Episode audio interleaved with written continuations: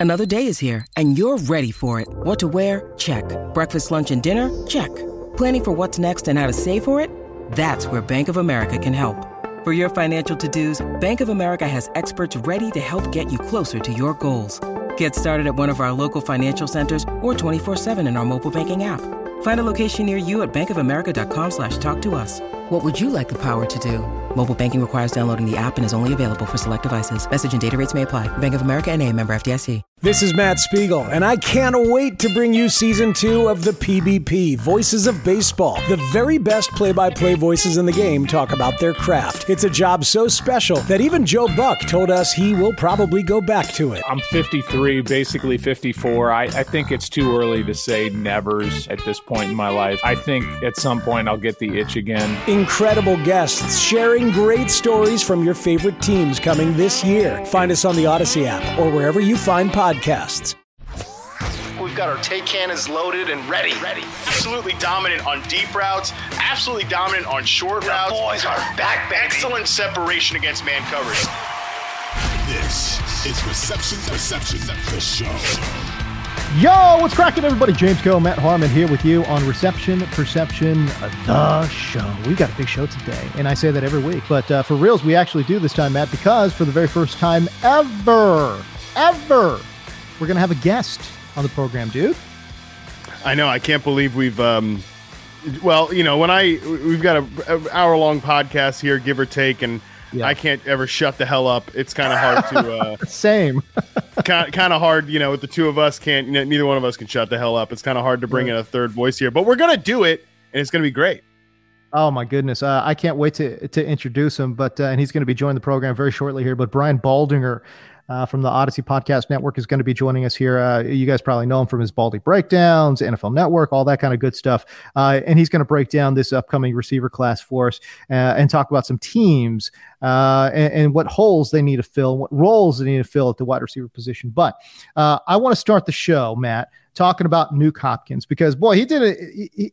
When they say a picture is worth a thousand words, I I mean it really is true because Yeah. this this quote unquote interview he did with CBS Sports really he didn't say anything. That was the whole gist of the the interview. By the way, brilliant move. Uh, if you haven't seen it, go watch the video. But Nuke is asked about four teams, and he's not to say he he- he's asked not to say a single word, but just give a facial expression um, and about what he thinks uh, about teaming up uh, with these various um, you know organizations. Anyways, uh, the four teams that uh, that uh, the reporter threw out there was the Jets, the uh, the Bills, Chiefs, and um, who am I missing here? Oh, the Patriots. So the Jets, well, Patriots, Bills, and Chiefs. Nuke wanted to miss him too. Spoiler alert. So That's exactly right. He showed no love to the Jets and Patriots. The Jets one is interesting. I, Mhm. I wonder, what do you think? You think he kind of showed them, he kind of gave them the cold shoulder because they don't have Rodgers firmed up, or is there something else? I think that could be a big part of it. You know, I mean, hey, maybe Nuke is like the rest of us and thinking eh, this this Rodgers thing. The fact that it's not done yet is weird. Okay, I know that everybody thinks it's like this nebulous, like, well, they can just get it done anytime. What's the? I mean, the hard deadline, I guess, is the draft. But hey, even if it's after the draft, eh, well, I mean, they can just give him picks. For, it's like, for God's sakes, just one of you two gentlemen, uh, Joe Douglas and, and Brian Gutekunst, just give it a freaking rest, okay? And like lay down your ego and not like have to win this trick. Just get it over with already. Like for God's sakes, you know, Joe Douglas is out there at like fan events saying he's coming, he's coming, which is weird Yeah. to say about a player that's not on your roster. It's weird. It's weird, okay? The whole thing is weird. It's strange. And I've if I'm Nuke Hopkins, I know that was like rumored too. Like, oh, maybe they could get interested in the Mhm. DeAndre Hopkins thing after they didn't um, get Odell Beckham. Like, and I do think that receiver corps could use uh, another outside Oh body, God, like yes. another Oh another God, yeah. separator for sure. So it's, but I'm if I'm Nuke Hopkins, I'm I'm like, yeah, no, no, I'm I'm good. I'm I probably you know I don't want to get stuck with like Zach Wilson if this whole thing goes wrong. I know, right? But golly, could you imagine Nuke Hopkins on the Jets too with Aaron Rodgers, man? Like, uh, it, it it checks so many boxes for New York in that. Okay, not only are you getting uh, a, great player in Nuke Hopkins, I know he's you know a little longer in the tooth, but the guy can still play. Um, and you talk about that championship window uh, there for the Jets, but you're also getting a guy who is a consummate professional and could potentially show you know some of the younger receivers i.e., Garrett Wilson, the ropes a little bit, man. So offer a little mentorship there. I just think, man, that would check so many boxes uh, for the Jets, and they should absolutely try to get that done if they can. All right, but the two teams that he showed real interest in, in just terms of facial expressions, uh, was the Bills and, of course, the Kansas City Chiefs. Now, the problem, Matt, is that neither one of these teams – have any cap space. Bills got five and a half million, uh, and I think in effective cap space, I think they're like four and a half million. KC's got four point three million in cap space. Listen, man, like if Nuke wants to take a huge pay cut, they can obviously get it done. But dude, keep in mind, yeah. he's due 19 and a half million dollars next year. I, I can't imagine a guy going who's in his 30s, who's again still close to his prime looking to take that much of a pay cut. I just don't know how that would work. You'd think they'd probably have to either, you know, extend him or restructure his contract to the point that you bring the cap hit down and you give him like a big signing bonus or, so, or something like that. You know, um, I, I, it can get done. It can always get done. You can be creative to bring a guy in like that. Yep. But, um, and, and I, I do think like if you're DeAndre Hopkins too, you're getting to the point that you've played you've played as the safety blanket, the security guy for Kyler Murray and then Deshaun Watson before that, and then obviously a line of ridiculous quarterbacks that the Texans rolled out there. you know, but but like you've been that guy that's like, let me help yeah. groom this young quarterback, be the guy that like he gets into the building and you know, I, you you feed me 10, 15 targets a game, and we're gonna go to work and I'm gonna be open and it's gonna be great. We're gonna do the thing. If I'm him, I'm trying to win a Super Bowl now. Because by the way, while yes. he was doing all that stuff for the Texans and Deshaun Watson, they mostly stunk or like they were a fringy playoff team. And then they went to the cardinals and like they went to the playoffs one time and got waxed. And then you know it's it's it was obviously a rough ending to his cardinals tenure right. there. So I, I get why he wants to go to the bills uh, and the chiefs you know established quarterback that you just have to learn the ropes with as opposed to let me help grow this guy and be you know and also i mean he would have to be the number theoretically be i mean he'd be the number one receiver in kansas city but they still have travis Kelce. and in buffalo he would be you know uh, the probably the number two receiver to Stefon Diggs there. So I understand why he wants to go to those those places. Obviously, as you mentioned, from a quarterback perspective, it's or salary cap perspective, it's going to be tough. And I do think he's interesting too for these teams that like uh, Kansas City. I think could probably use I mean, they could technically have a guy that you know that they could experiment with the slot. They could experiment as the as the big X receiver, and obviously with Hopkins, like there's not a ton of big X receivers in this class, uh, but he could still play that role. Yeah, I think with Kansas City, it probably makes the most sense. I would just love to see what Andy Reid's brain would do uh, to kind of integrate in a guy like Nuke Hopkins in with that offense. That would be a lot of fun to see. Um, and and if he ends up going to Buffalo, I don't know how they pull that off, but if he ends up going to Buffalo, uh, I, I, think everyone would recognize that he would be the two. But I, I think in in in the media and on the team, it'd be like a a one A one B. You know what I mean? Oh, I, I yeah, think for, I, think sure. that's what it'd be. Yeah, build as uh, for Buffalo. Yeah, Josh and Diggs just have such like a insane chemistry um, that, and they know each other so well. They've they the, right. at times last year, um, like I remember talking to to Stefon Diggs about this at the Super Bowl. Like at times last year, they looked like they had taken their relationship, sort of taken their relationship to the next level, right? Like they're we're ready to move in together type of phase where, um, you know, you you start to okay as right. as a wide receiver, like you can you you can play a little more off script because the quarterback just has that inherent trust in you, or they're gonna rifle that ball to you on like back shoulder stuff, and they just know you're gonna get it. Like and and the, some of that was because the it was by necessity, not necessarily by design, because the other options there in Buffalo's wide receiver room. But you know, I think Hopkins could could get on the same page with Josh rather quickly too, just because he has he has a ton of experience working with uh, all different types of quarterbacks. Like I said, from yeah. Ranging the the the quality scale there. Yeah, no doubt. Um, by the way, are you buying any of this? Uh, Stefon Diggs is unhappy in Buffalo, kind of uh, No. chit chat. No, no, no, no, no, no, no, no. I He's mean, I don't know. I mean, where else would he go? I mean, like, yeah, I, I know, I know the losses have been frustrating, uh, Yeah. and I, I would definitely say Buffalo, despite the fact that they won what 13 games or whatever last year, I, I, I think it's fair to say they disappointed um, in certain stretches of the year. I think the injury to Josh Allen certainly played a role in that. Um, but I, I go back to, I just, it's not a good look when Sean McDermott is supposed to be your defensive guy, uh, a defensive head coach, and quite honestly, they their defense took a big step back last year, um, and Josh Allen had, just had to be Superman. I, I mean, it was Yeah. just it was absolutely ridiculous. Uh, so I understand where some of that frustration may come from, but I'm kind of with you. I, I'm not necessarily sure I buy that because I mean he's Diggs a smart guy. He's got to look at the landscape and say, okay, well, where the hell am I going to go? Where would Yeah. he go? Where you add him into the mix, like, and realistically add him into the mix, um, and then you know they become a Super Bowl contender. It, it would be somewhere in the NFC, I would imagine, uh, but he's not going to fit in with Philadelphia, not with what they got going. I mean, like, I just, I don't know. Uh, so it doesn't really make a lot of sense to me. Buffalo is interesting too. Sean McDermott, he's gonna have to take on more responsibility with the defense this year because Leslie Frazier is taking the year away from coaching.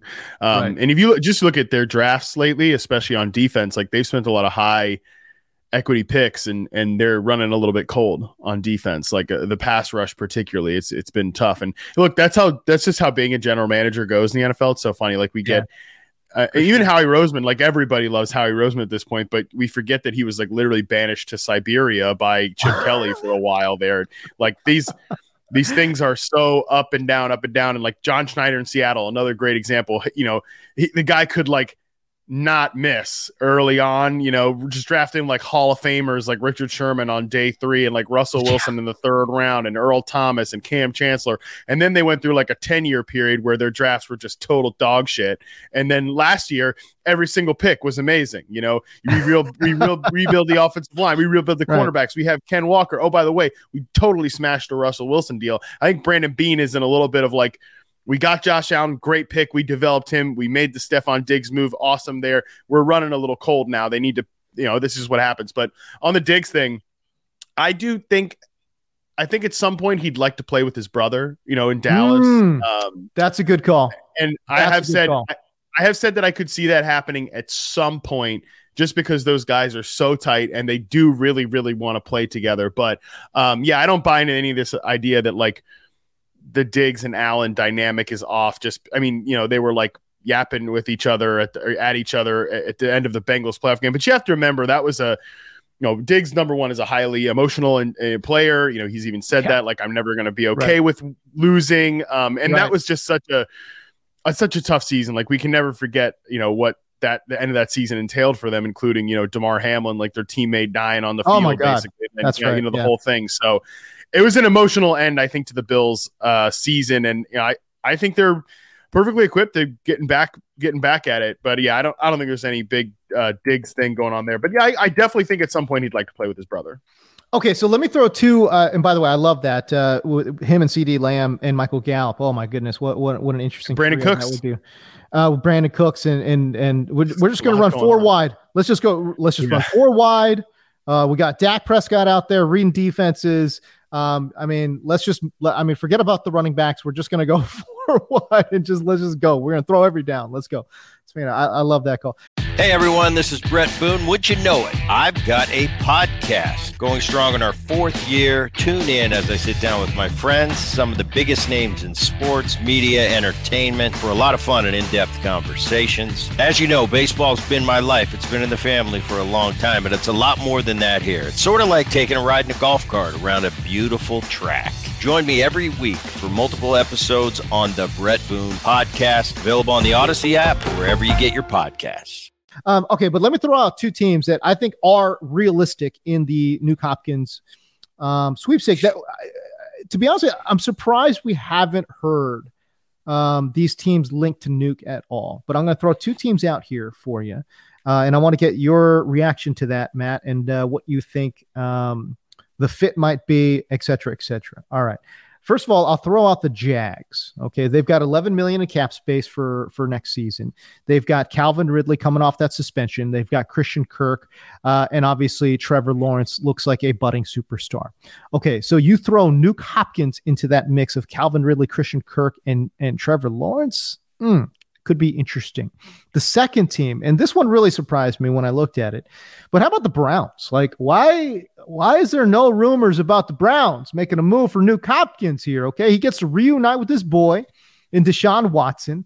And then on top of that, they made a trade to go get Elijah Moore. Okay, then you team him up with Amari Cooper, Elijah Moore, Nuke Hopkins. My God, Matt, that's a, that's a spicy, hot little trio right there they got there in Cleveland. But the Jags in Cleveland, uh, your thoughts on Nuke and what his potential fit could be uh, there? I, I, don't even want to say potential. I'm just saying pie in the sky fit. Yeah, theoretical. Those two teams. Yeah, theoretical. Because my God, I, I look at it on paper and I see, uh, and, and I see really, really good things. Yeah, and, and both of these teams too, I think have uh, they have good tight ends. Evan Engram in Jacksonville, but he's only on the franchise tag, and then David Njoku, tight end uh, for the Cleveland Browns, took a nice step last year. Could be even I think better this year. And they both have what I would say are like passable number three receivers in Zay Jones and Donovan Peoples Jones. Um, right. they, they have guys that like, all right, look, if they don't make a Nuke Hopkins trade and like this guy's their third receiver behind uh, Elijah Moore at number two and Christian Kirk at number two in, in both respective spots, like we're going to be okay. But I think the Jacksonville one is interesting that you bring up because I still feel like Jacksonville, number one, again, if Calvin Ridley, if, if, if, if, if Calvin Ridley comes back and like he's the same dude that he was before, like I think they have a number one receiver. I think they have a guy who's a true separator um, that can win against press man coverage. I mean, uh, you just look at the 2021 reception perception profile on the site, you see how good he was. Awesome stuff. Um, even though the stats are kind of down. You have Christian Kirk as a slot receiver, and again, you have Zay Jones as like a, a utility number three receiver. I don't think they have like a true ball winner in that group, right? Like a right an X receiver that you can throw like fade routes to, jump balls, stuff like that. Because Calvin Ridley's a separator. He's an undersized, skinny separator. Christian Kirk is like a vertical slot receiver who can win contested a little bit, but again, he's going to do it in like the middle of the field. And I don't think Zay Jones is that guy either. So I wouldn't be surprised if Jacksonville, if they don't even trade for DeAndre Hopkins, they they get like a you know, a big bodied potential X receiver project guy, like an AT Perry type who we talked about. Um, yeah. like maybe groom him as an X receiver. Uh, so I think Hopkins would make sense there. Cleveland, uh, yeah, Cleveland, I don't know because they're. I, I'm I'm kind of curious how they're going to line these guys up next year. Um, but I kind of feel like Cleveland is okay with if Elijah Moore gets back to being the guy that I think he can be. I think they're okay at wide receiver, but um, yeah, both of these teams it would be like sort of an embarrassment of riches if they ended up trading for Hopkins, I guess. Yeah, listen, I, am not saying that either of these teams need Nuke Hopkins, but we talk about it uh, specifically on this show all the time. You want to be special in one area. That's why when we first started doing this program, uh, started doing the podcast, and we were talking about, oh, should Cincinnati take um, an O lineman or should they take Ja'Marr Chase? And you and I yeah. were in complete agreement. Oh, go take Ja'Marr Chase, and then all of a sudden, uh, you have a passing game that's that's now special, and that's what yeah. it is. That's what it is, and that is that that special trait of Cincinnati of what makes them su- such a tough out uh, again, it's not because they're balanced across the board. Screw that, dude. Like, you know what yeah. I mean? like, be special somewhere and make somebody take that away. That's what wins games in the NFL.